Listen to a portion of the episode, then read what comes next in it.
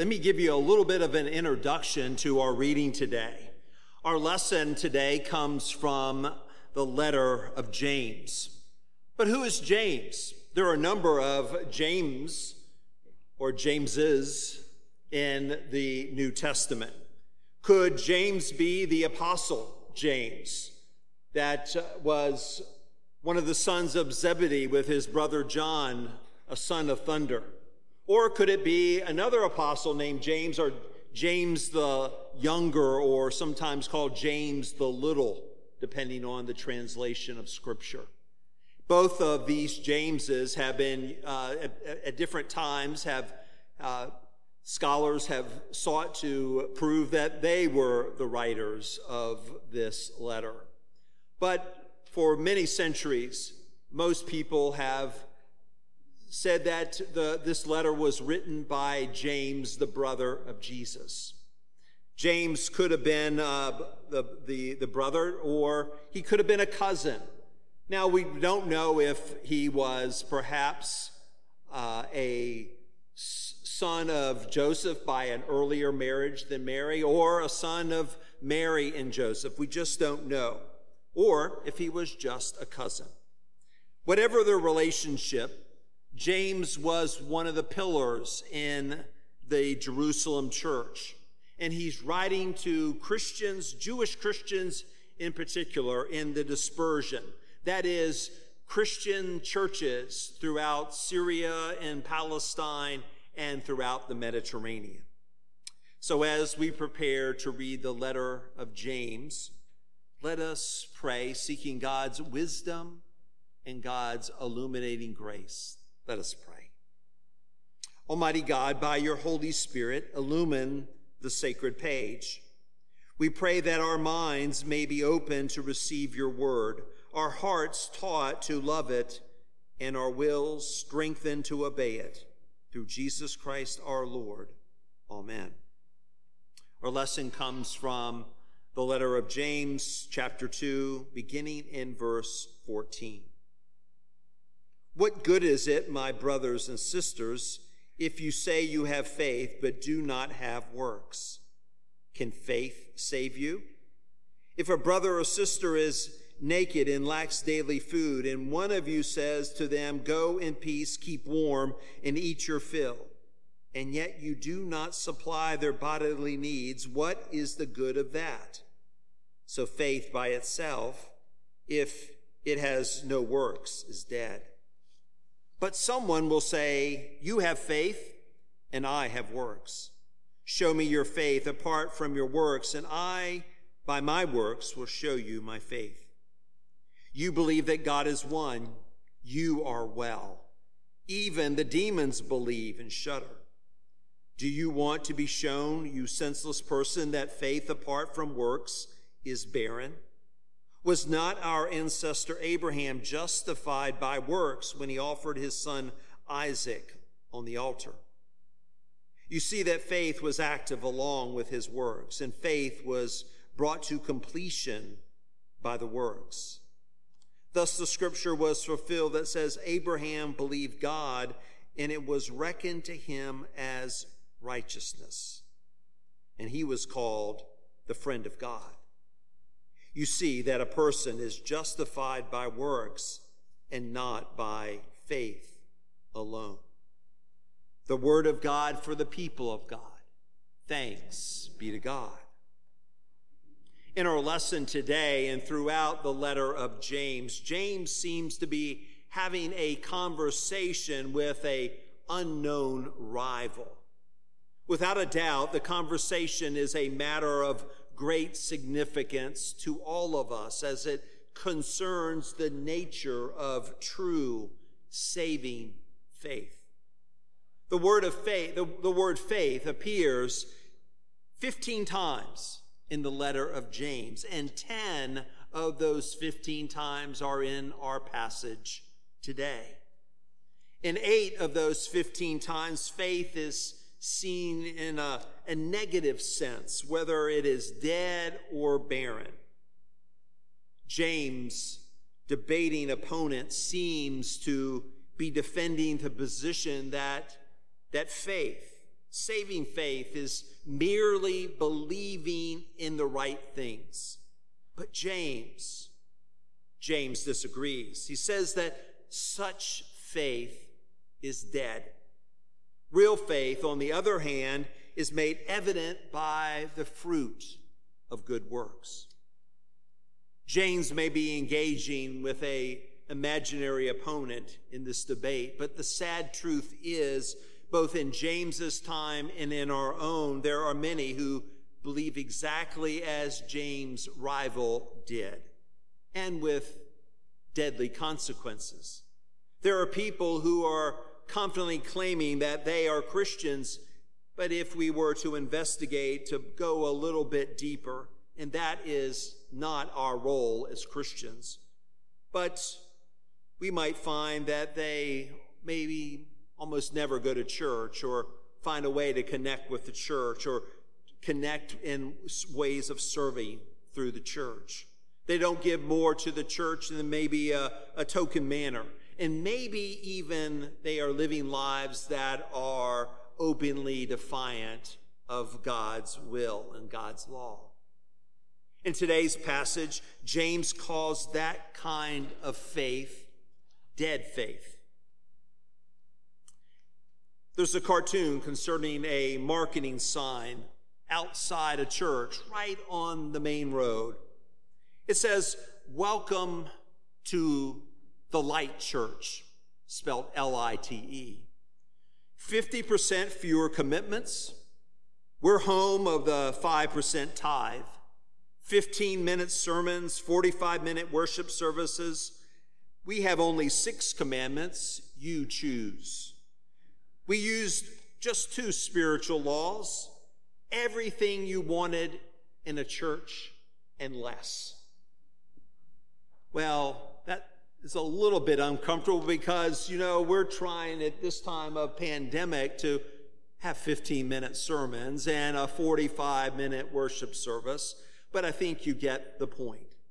In contrast to the theme of in our passage, it's this, the theme in our passage is made very clear through repetition. Four times, James speaks of the kind of faith that won't save a person. The first time is in verse 14. James says, What good is it, my brothers and sisters, if you say you have faith, but you do not have works? Can faith save you? Each question anticipates a negative answer no. That kind of faith cannot save. This kind of faith is dead. But what James does, does next is most important if we are to really understand what James is getting at.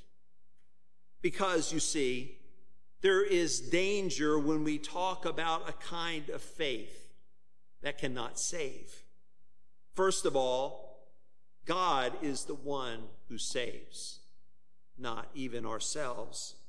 But there is also the danger that the people who have dead faith will think that we're not talking about them, or the ones that do have faith have a tender conscience and they may find that they are filled with doubts. But James counters these concerns by offering examples of both dead and true faith. The first example of dead faith is, is someone who encounters another Christian who is poorly clothed and lacks daily food.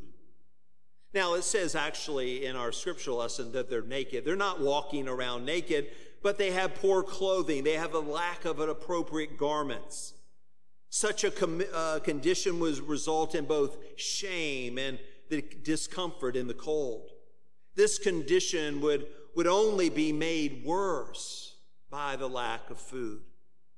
When the church member with the dead faith encounters that other Christian who is hungry and cold and feeling shame, he or she answers their needs with words only Go in peace, keep warm, and eat your fill. The issue, of course, is such a response to the needs of someone in that those kinds of dire straits is the lack of really any help whatsoever. James assumes that this well wishing church member has something that they could offer to the desperate needs of the poor Christian. But outside of selfishness, he prefers to keep his money to himself. His heart is unmoved by the desperate plight of another and devout sounding words are used to cover perhaps guilt and not giving. Because you see, it would be, someone would feel truly guilty if they were to say the truth. The truth, like, I'm not going to help you because then I would have less money for myself. I value the size of my bank account more than your needs. James's second example of dead faith surprisingly consists of Satan's demons. In verse 19, James sarcastically writes, You believe that God is one. You do well. But then he drops the bomb. Even the demons believe and shudder. James points out that the demons believe all the right things about God. Their faith is even enough to produce a response. They believe God and they are terrified by God's power. Theirs too is, though, a dead faith. Why? Their faith drives them away from God, not towards God. There, but true faith, it draws us closer to God and gifts us with a greater love for God. Dead faith seeks refuge in the wrong things. But dead faith can be destroyed by true faith. Our lesson from James gives an example of this kind of faith that does save. His example is an obvious one to the audience to whom he writes. James lifts Abraham, Father Abraham, the, the patriarch of the Jewish people, as an example of true faith. Of the many examples of faith in the life of Abraham, James chooses Abraham's act of offering Isaac on an altar that you can read more about in Genesis chapter 22. Abraham shows that true faith requires trusting God with everything, even those things that are most precious to us. Do you remember the story of Abraham and Isaac? Even though God had promised Abraham that he would be a father of a multitude, he and his wife Sarah were childless and old before Abraham was 100 and Sarah was 90 when Sarah became pregnant with Isaac. Isaac's an appropriate name because Isaac means laughter. How else do you describe the sight of a pregnant 90 year old woman? And Sarah had laughed when she was in the tent and she overheard God tell Abraham that she would be pregnant for the very first time. And even though Sarah laughed, and she only laughed to herself, God had heard her. Isaac would be the only child born to them. But then God asks Abraham to sacrifice this child of the promise to God. The author of Hebrews tells us that Abraham believed that God would bring Isaac back to life. But God didn't have to because God interrupted the sacrifice and provided a substitute ram in the place of Isaac. Nevertheless, it is still the case that Abraham was willing to give what was most precious to him. And remember, Jesus tells us as he told his disciples, If any want to become my followers, let them deny themselves and take up their cross and follow me. For those who want to save their life will lose it, and those who lose their life for my sake will find it.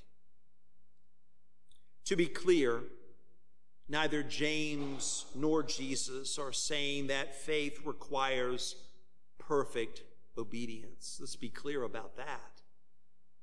While Abraham is used as an example by James as an example of true faith, Abraham is just as well noted for his rather spectacular, spectacular failures.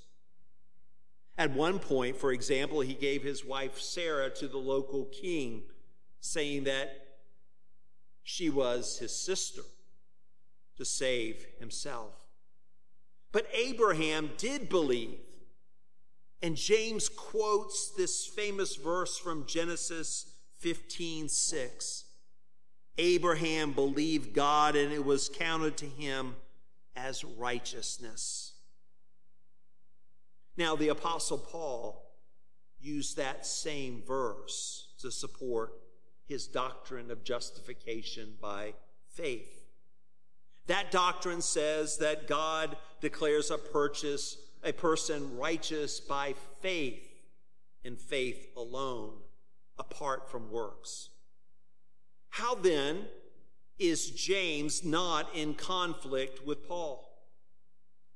Where Paul says that we are justified by faith alone, James says that a person is justified by works and not by faith alone. Verse 24 in our reading today. Despite appearances, Paul and James are not contradicting one another. They are speaking to different audiences and with different emphases. You see, Paul insists that faith and works are different things, that they must be kept separate when we think about our standing, yours and mine, before God. But James, James insists that faith and works are inseparable. Paul is reprimanding people who think that salvation is accomplished by doing the work of the law. And so it's important for you and me to see that Paul is Paul's faith alone is far from being genuine Christian faith. When that faith alone is merely talk without action. And James, James would have no argument with Paul as Paul stresses that it is faith expressing itself through love that counts. All this talk, all this talk about faith and works is important. But we must never, ever forget that the foundation of our Christian faith is resurrection. Resurrection. And yes, even dead faith can come alive. This is likely James' desire for issuing, issuing this criteria in his letter so that others would know that, that when faith is dead, they would know it and that they would become doers and movers as well. I would like to end this message by reading a portion of an older Reader's Digest article. The article is titled Mama Hale and Her Little Angels. The baby will not stop screaming. On the third floor of a brownstone in New York City's Harlem, a woman holds the two week old infant in her arms. The little body trembles and twitches with pain, but Clara Hale has no medicine to offer against that agony unless you count love. In an old bentwood rocker, she soothes the hurting child. I love you, and God loves you, she promises. Your mother loves you too, but she's sick right now, like you are. She coaxes the baby to nurse at a bottle. She bathes the child, coons softly, tries a little patty cake game.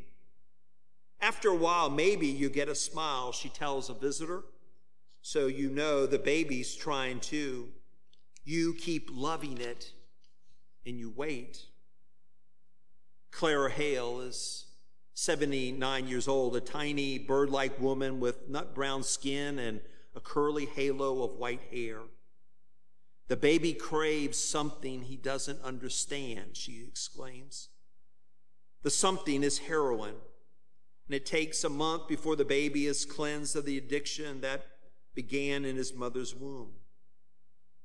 A physician, a psychiatrist, a psychologist, and a social worker have examined the infant and written a prescription. The same one Mrs. Hale found by instinct 15 years ago when she started cradling such drug poisoned babies. The prescription lots of patience and calm, mixed with megadoses of love. Her cure works, but that is just the beginning of being one of Mama Hale's children. The story of Clara Hale spending a lifetime caring for other women's children is an amazing one. In a fifth floor walk up, she raised 40 foster children as well as three of her own. And now she operated at the time of the article Hale House, a unique haven in the heart of drug darkness of New York City, Harlem.